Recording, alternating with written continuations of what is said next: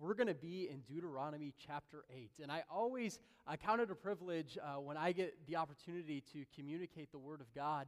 Uh, but I always find that the passages that I, I seem to get, they're things that I struggle with. And, and so as we work through this passage here, just know uh, I am not perfect at this. And it, it, when we, I'll, I'll just give you my title to begin, and you have it right there The Why Behind Our Waiting. We're going to be in Deuteronomy chapter 8, but I'm going to read Exodus 13, 17 to kind of set up the context here. And it came to pass when Pharaoh had let the people go that God let that or led them uh, not through the way of the land of the Philistines, uh, although that was near. Uh, for God said, "Lest peradventure the people repent when they see war and they return to Egypt." Then our passage in Deuteronomy 8, uh, verse 2 and thou shalt remember all the way which the Lord thy God led thee these forty years in the wilderness to humble thee and to prove thee, uh, and to know what was in thine heart, whether uh, thou wouldest keep these commandments or no.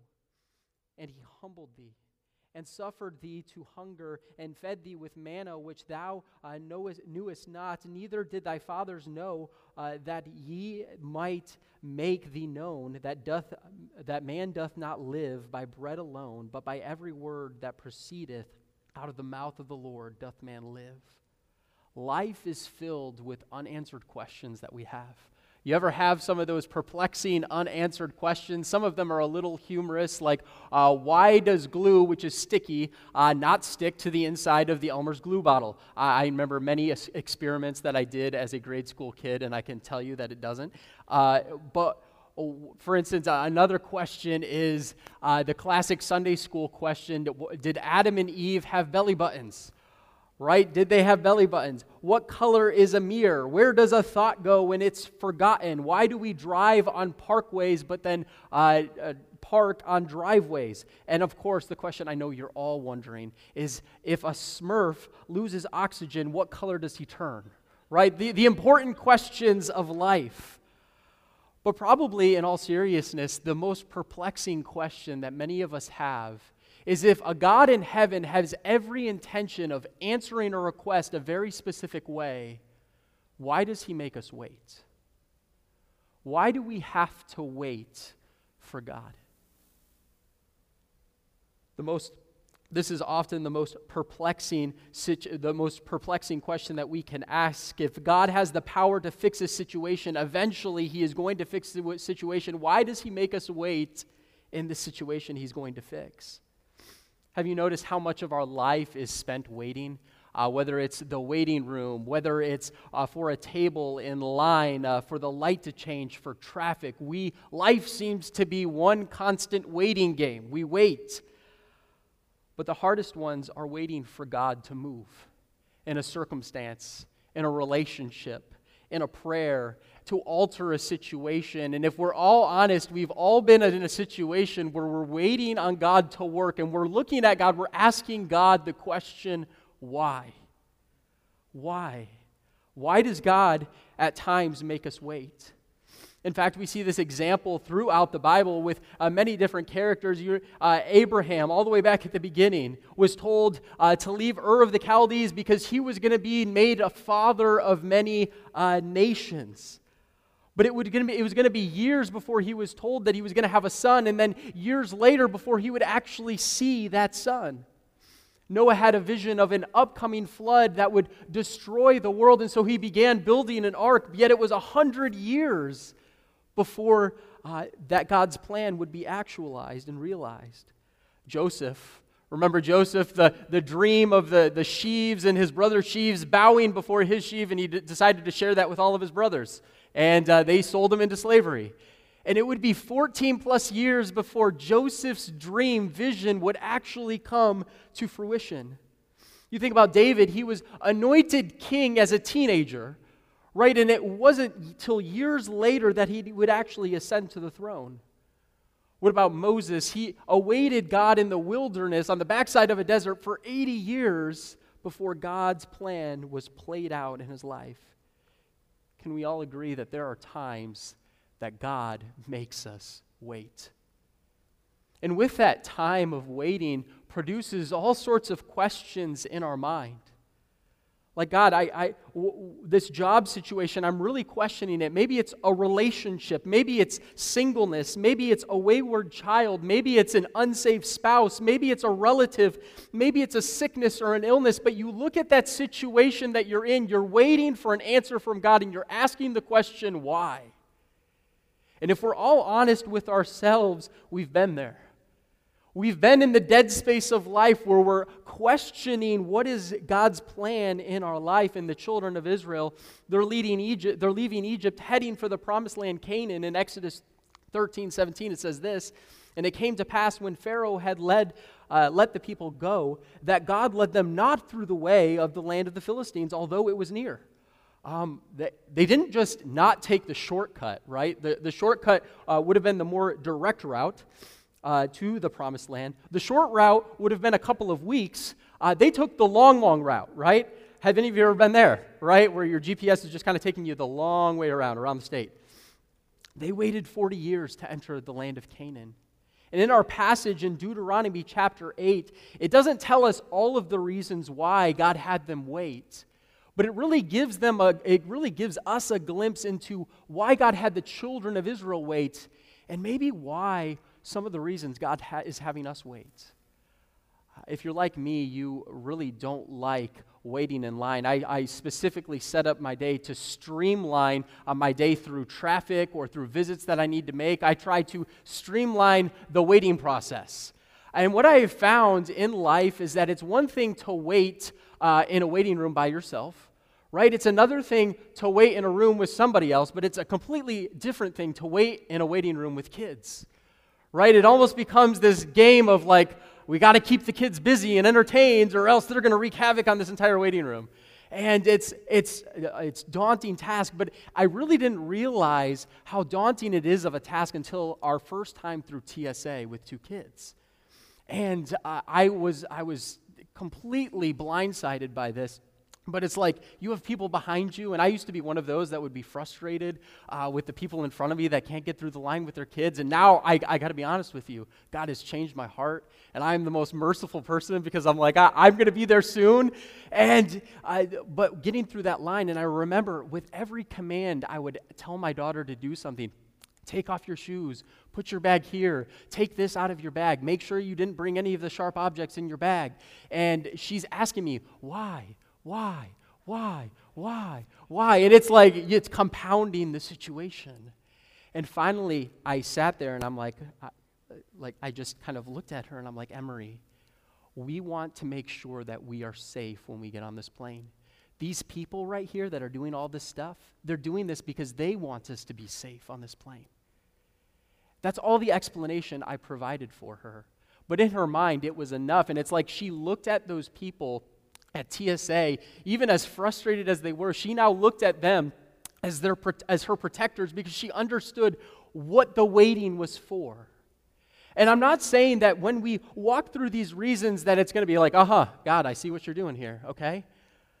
But sometimes it can give us a glimpse, at the very least, into the heart of our Father the why behind our waiting. What do we see uh, exemplified here? The first point is to purify us. Why does God have us wait to, to purify us? You see this in verse 2 of Deuteronomy chapter 8. And thou shalt remember all the ways which the Lord thy God uh, led thee these 40 years in the wilderness to humble thee. Many times, God will use these delays to purify and purge us of our pride of our self reliance, of those things, of this tendency that we have to go and do it ourselves. Like that's the American way, isn't it? We, we don't need anybody, we're just going to go and do it ourselves. Can you imagine for a moment seeing the plagues of Egypt? Can you imagine seeing a God part the Red Sea? Can you imagine seeing the pillar uh, of fire and the cloud by day and seeing all of that manna from heaven and still thinking that it's about you? And still thinking that it's about all of what you can do and that it's about what you bring to the table. But how often do we see the miracles of God all around us? 200 people saved this past year, uh, lives being changed, and somehow we think in the midst of our waiting that it is about us. James says it this way Humble yourselves in the sight of the Lord, and he will lift you up. This pursuit of trying to satisfy self, it, it, it's an endless pursuit, he reminds us. It's only when we learn to humble ourselves and realize it's not about us, it's about depending upon him. God uses this season of delays to purify us from our self reliance and to move us to a place of God reliance. I believe it's why David wrote this in the Psalms In my distress, I called upon the Lord and cried unto my God. Psalm 56 3 What time I am afraid, I will trust in thee. Have you ever seen in your life that there are those moments where God has to bring you literally to the end of yourself before you'll finally turn back and see the God that you left? This whole time you've been motoring along, trying to power through and do things your way, and you reach the end of yourself and you're like, oh God, I left you all the way back there. God brings these seasons in our life to purify us of self and to move us to a place of God reliance. There are many times in our lives that we've jumped into a project or a situation and we're just going to plow right through only to hit the wall and finally realize we need to wholly depend upon God.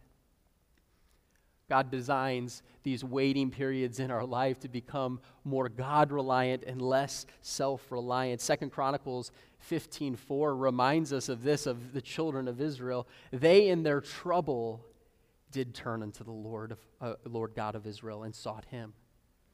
I'm reminded of Paul's thorn in the flesh in 2 Corinthians chapter 12 and verse 7. Paul said this Unless I should be exalted above measure through the abundance of the revelation, there was given to me a thorn in the flesh, the messenger of Satan to buffet me, lest I should be exalted above measure. For this thing I, I besought the Lord thrice that it might depart from me. And when he said, he said unto me, My grace is sufficient for thee. For my strength is made perfect in weakness. Most gladly, therefore, will I rather glory in my infirmities that the power of Christ may rest upon me. See, Paul learned to glory in the dead space. Paul learned to glory in his weakness because he knew that through his weakness, the power of Christ was being manifested and seen through him. He ends his statement with this in verse 10 For when I am weak, then am I strong. God didn't remove Paul's thorn in the flesh so that he could keep him close to the Lord. Have you thought about maybe the dead space in your life that God has called you to? Have you looked at it less of, like, what do I have to do? Where do I need to jump to the next spot? Maybe God is using that dead space in your life to draw yourself closer to Him. Not only does God use does God use the waiting time in our life to purify us, but also to prove us. Verse 2 also says this And thou shalt remember all of the ways which the Lord thy God led thee these 40 years uh, in the wilderness to humble thee and to prove thee, to know what was in thine heart, is what he says there. Uh, uh, he's, he's, taste, he's, he's testing them in this, in this minute. I, I, don't, I don't do many things well as far as from a cooking perspective. There are a few things, though, that I do, I do well. And the one thing I do pretty well is making chocolate chip cookies. I know Ryan, Pastor Ryan the baker, you weren't expecting that. Uh, but one of the things, I remember one of the first times I baked cookies with my kids. And uh, they're, they're kind of, they want to taste all of the ingredients. So I have like seven spoons lined up, right? Because my, my son Ollie, he likes to use the same spoon over and over again. If I don't babysit him, uh, he'll double dip his spoon. But they like to taste the ingredients as I put things in. And I remember they had this fascination with vanilla extract, right? With vanilla. They love vanilla everything, vanilla everything. I was like, I know you like vanilla, but this vanilla isn't good vanilla. And like, they're like, oh, dad, we love it, we love it, we love it. And it's like, so finally I put a little on a spoon, put a little on a spoon. And I remember giving it to him, and Emery took this, like, grabbed the spoon out of my mouth and shoved it in her mouth. She tasted it, and immediately she spit out the spoon, threw it on the floor. Yuck! you better believe I knew what her reaction was going to be. I wanted to see, I wanted her to realize oh, what her reaction would be. And it's in the midst of these, t- I often look at the tests of God. God is not surprised when he was testing the nation of Israel. He's like, oh, I wonder what their grade is going to be. He knew that those 40 years there would be more failures than successes. But what is he proving in that moment? He is proving to everybody around, he is, it's almost like external evidence to the faith of the individual that's being tested. To purify, to prove. The same exact word that's used in Deuteronomy is used in Genesis 22 and verse 1. It's used the same uh, word here for prove or test concerning Abraham. Uh, that test, that proving of faith of Abraham is the same word that's used in there. He's proving. Sometimes God uses the waiting to test, to, to prove, to reveal the character of our faith. Not only does he purify or prove, another why is he prepares us. Look at verse 2 again. And thou shalt remember all of the ways uh, which the Lord thy God led thee these 40 years in the wilderness to humble thee and to prove thee, and to know what was in thine heart, whether thou wouldest keep his commandments or no. And he humbled them and suffered thee to hunger and fed thee with manna which thou uh, knewest not, neither did thy fathers know, that he might make known, that he might make thee know that man doth not live by bread only, but by every word that proceedeth out of the mouth of the Lord doth man live. God used these 40 years to prepare, uh, to prepare them in the principles of God. He says this to make thee know that man doth not live by bread only, but by every word that proceedeth out of the mouth of the Lord. Question what, When were the Ten Commandments given? The Ten Commandments were given uh, during this 40 year time that God was using to prepare uh, them in the word of the Lord. God designs this dead space in our lives to purify us, to prove us, to prepare us. God uses the dead space to prepare us. That's the, this is the easy part. The next part, I, I put together a list of uh, to dos and, uh, for lack of a better word, to don'ts right? You don't have to call them that. A don't list and a do list. We're going to go over the don'ts first. Uh, what are some of, when God calls us to that waiting period in our life, what are some of the things that we should avoid doing? The first one is don't fear. Don't fear. This is the first mistake the children of Israel seem to make over and over and over again. And what fear does in their lives is it, it paralyzes them. You remember uh, them not going into the promised land was a result of their fear. Uh, they got the report back from the, the 12 spies and they said, no, they're too big. Uh, we can't possibly take those giants. We're, we're afraid. Their, their fear a, caused a spiritual paralysis in their life. The problem with fear is that it keeps you in the wilderness. It keeps you in the desert of life. It keeps you in this barren stage of uh, where you are in life. And how do you conquer your fear? You conquer your fear by moving forward. Moses gives the answer in the very next verse. He says this The Lord your God, which goeth before you, he shall fight for you, according to all that he did for you in Egypt before your eyes. Really simple. Focus on God, not on the problems. Focus on God and not your problems. Isaiah says it this way Fear not, for I am with thee. Be not dismayed, for I am thy God. I will strengthen thee. Yea, I will uphold thee with the right hand of my righteousness. Fear keeps us from moving forward. Have you experienced that before? In the dead space of life, you're almost afraid to make a decision because you're afraid it's going to be the wrong decision. So, what happens is you make no decision, which is the wrong decision. Fear. Don't fear. But secondly, don't fret.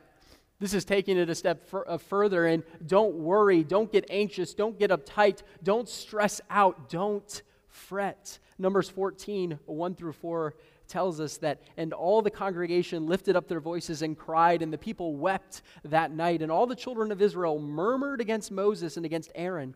And the whole congregation said unto them, Would God that we had died in this wilderness.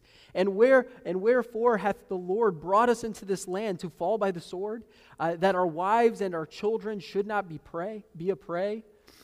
Where it, were it not better for us to return into Egypt? They worried, they fretted. There are other places in the Bible where the children of Israel are so anxious and they fret so much that they actually plan this a scheme to set up a captain that would lead them back to Egypt, right? And, and hopefully the Egyptians would take us back. And have you ever noticed that in the midst of some of the worst decisions I have made in life have, become, have been because I made an impulsive decision out of out of worry. When you become worry and anxious, you can become impulsive and, and do things and make decisions that you looking back, you're like, why in the world did I ever do that? Focus on God, not uh, the problems. This was where their theme uh, of every song, every step of the way, they worried, they fretted, they stressed out, they were anxious. How are we going to make it? How are we ever going to survive? Often, when we get to this point, as I mentioned earlier, we try to begin to work things out on our own. Remember, I mentioned Abraham earlier. Abraham, uh, Ur of the Chaldees, you're going to be the father of many nations. I'm going to make of you a great nation. Right? Abraham walking down the way. Right? Oh, gonna, gonna give me a son. Great, great, God. Thank you for the blessing. Years are passing, years are passing, years are passing. No son. Abraham's starting to get a little worried. I'm getting older. Sarai is getting older too. God, we gotta, we gotta make something happen. And so what, what happens? He makes a decision to take Hagar as a wife, to have a child, to have that child that God promised. God, you promised me a child, so I'm impulsively making this decision because I'm worried that you're not going to come through. And we still have calamity today in the Middle East because of one impulsive decision because somebody was anxious. Can I, can I tell you, as somebody who has been in the waiting period of time in my life, I, I, this is often the first feeling that I feel. Is just the, the hopelessness of anxiety, the hopelessness of the situation, and I get anxious and worried, and I feel like I need to do something. Next, not only don't fear, don't fret, but don't faint. Don't faint. Don't give up. Don't quit. Don't throw in the towel. In Numbers 20, verses 1 through 3, then the children of Israel, even the whole congregation, into the desert of Zin in the first month, and the people abode in Kadesh, and Miriam died there and was buried there. And there was no water for the congregation, and they gathered themselves against Moses and against Aaron and against the people, uh, and the people chode with Moses, spake, saying, would God that we had died when our brethren died before the Lord. They're giving up. It would have been better for us to die in Egypt than to die here. They were caving in, emotionally collapsing. Have you ever been there before? Have you been in a space where you're just ready to throw in the towel? You're like, God, you know what? I, I, I'm, I don't know what else to do. I'm emotionally drained. I'm physically drained. I just, I, I don't, I'm at the end of my rope. Aren't you thankful that we have a Savior that to the weak and broken says this Come unto me, all ye that labor and are heavy laden, and I will give you rest. Sometimes in those waiting spaces of life, rest seems so elusive. Rest seems so elusive. But what God calls us to do is to not faint. They had been in Egypt as slaves for 400 years, and now they have come. God has brought them this far, and they're willing to quit and give up. Instead of fainting, God calls them to be persistent. In fact, in 1 Corinthians 15 58, uh, uh, we're commanded, Therefore, my beloved brethren, be steadfast, unmovable, always abounding in the work of the Lord, for as much as ye know that your labor is not in vain. Don't fear. Don't fret. Don't faint. But don't forget.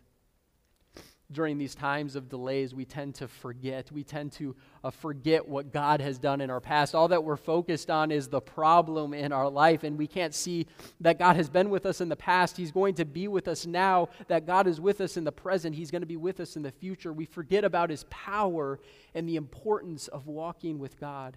And the Bible reminds us over and over again don't forget.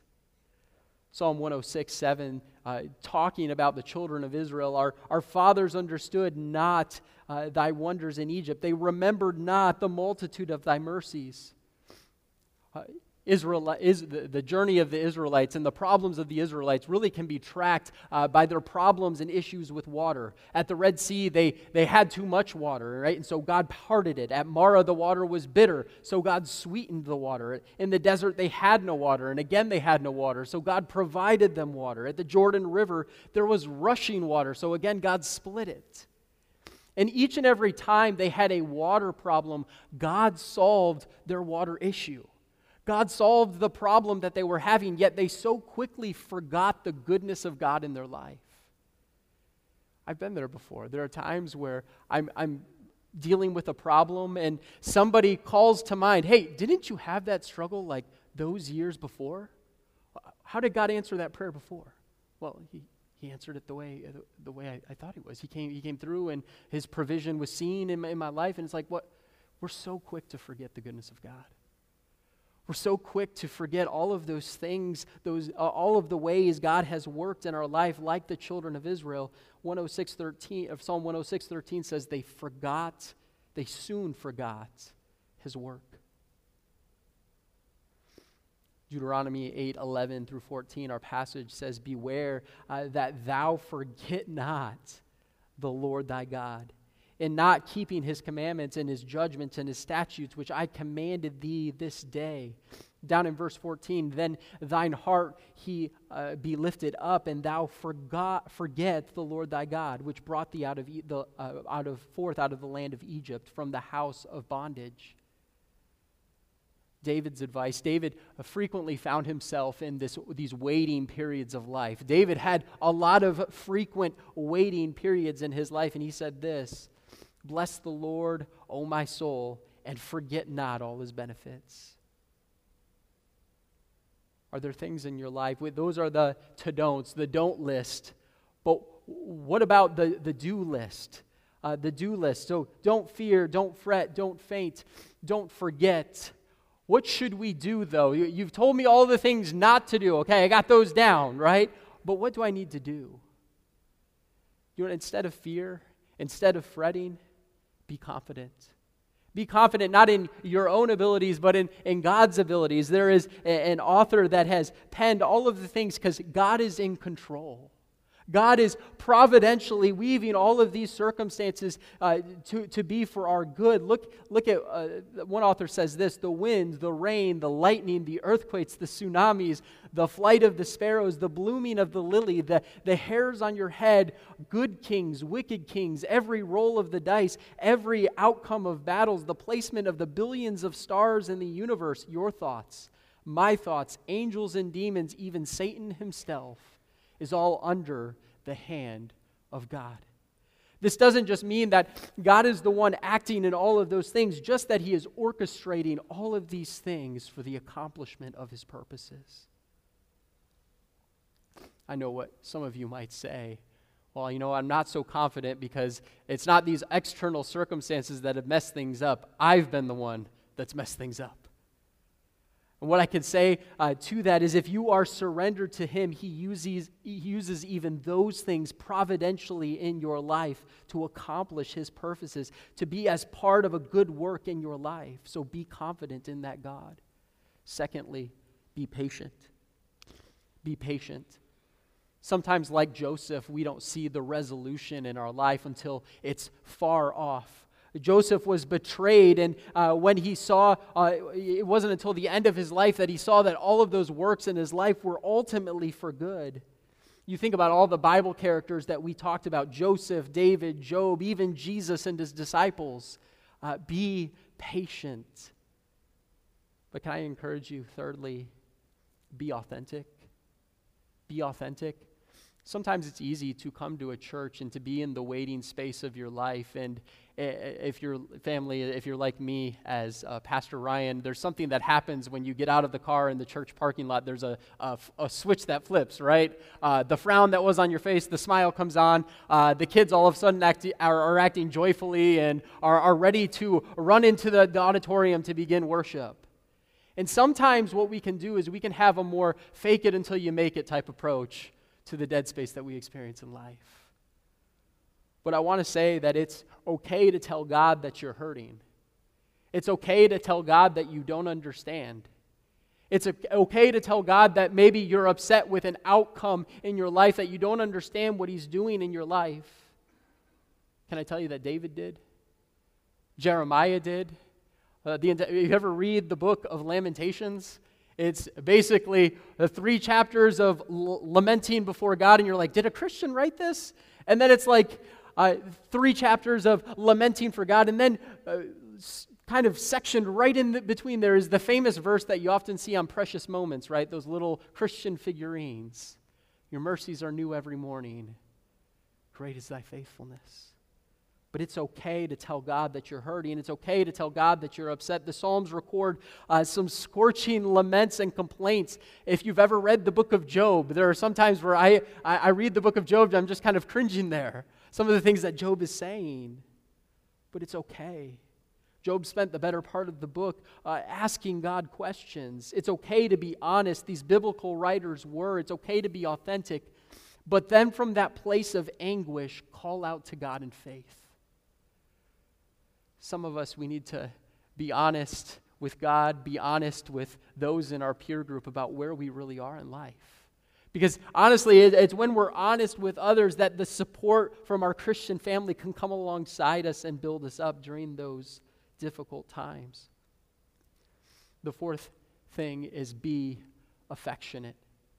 Be affectionate. And this is where uh, I'm going to hold my breath. I've moved it several times, and so we made it. There we go. We're good to go.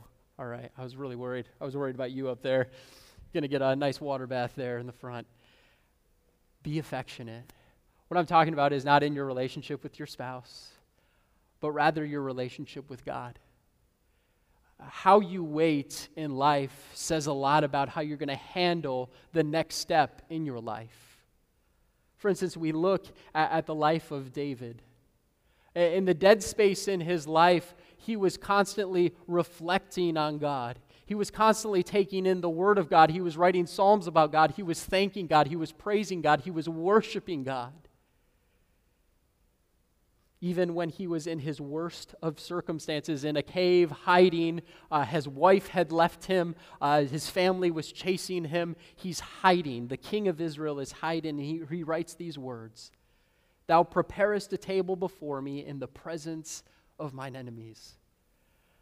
You're, you, you give me fulfillment, ultimate fulfillment, even in the most difficult situations. I am able to take in, I'm able to, uh, to, to, to, to feast on the Word of God. David, thou preparest a table before me in the presence of mine enemies. And isn't it interesting? I, I, placed both of these sponges today. You are representative of a sponge today. All right? These are going to be our two individuals. And I placed these up on the platform at the exact same time. These are the ex- exact same sponge, but the way they are waiting on this table is completely different. The one sponge is uh, immersed in water, and it has been soaking the water this entire time it's been in there.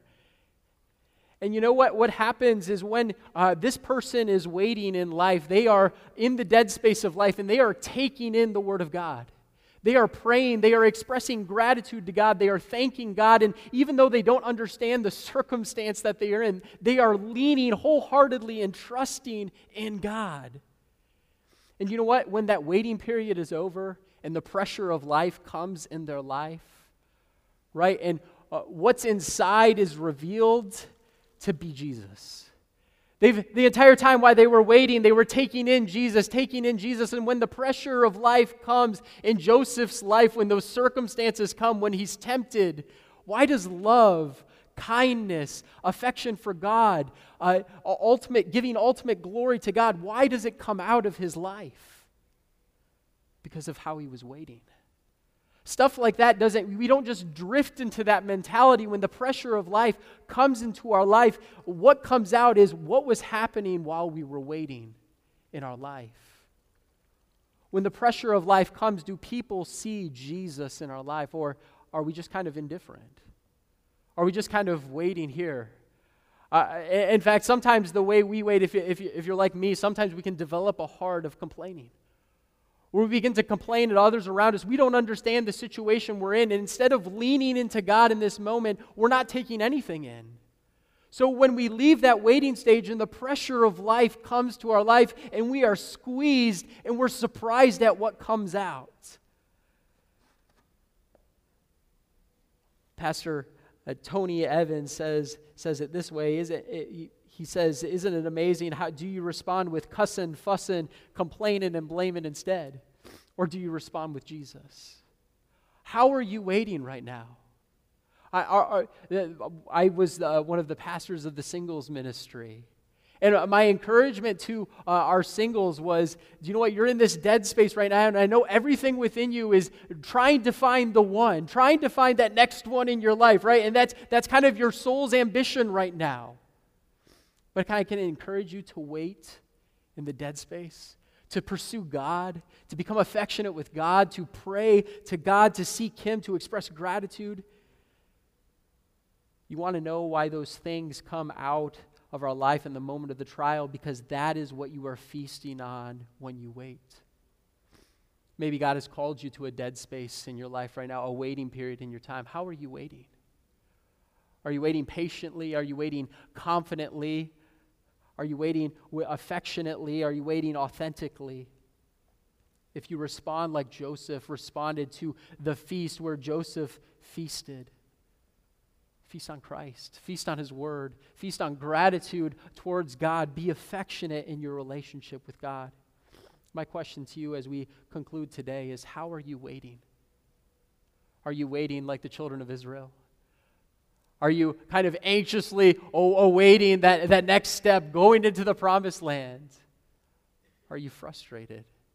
Are you confused? Are, are, are you disgruntled? Or are you choosing to feast on the Word of God? How are you waiting today? Let's close in a word of prayer. God, we thank you for this day. God, we thank you for your word. God, and I pray that those things that uh, I wasn't clear on, God, you through your spirit would move in our lives, God, and you would uh, bring us to a place of uh, understanding, God. Maybe it, it may not be the why of why you've led us to this place of waiting and suffering. But God, would you give us the strength? Would you give us the wisdom to navigate it? God, I pray that in those midst of uh, the, the things that we don't understand, that we would lean wholeheartedly into you. We would affectionately pursue you, God. God, in the midst of uh, the waiting, God, I pray that uh, you would move, you would allow your presence to be seen and known and felt in our lives. God, we thank you for your word. God, we thank you for the power that it has in our lives. We pray all these things in your name. Amen.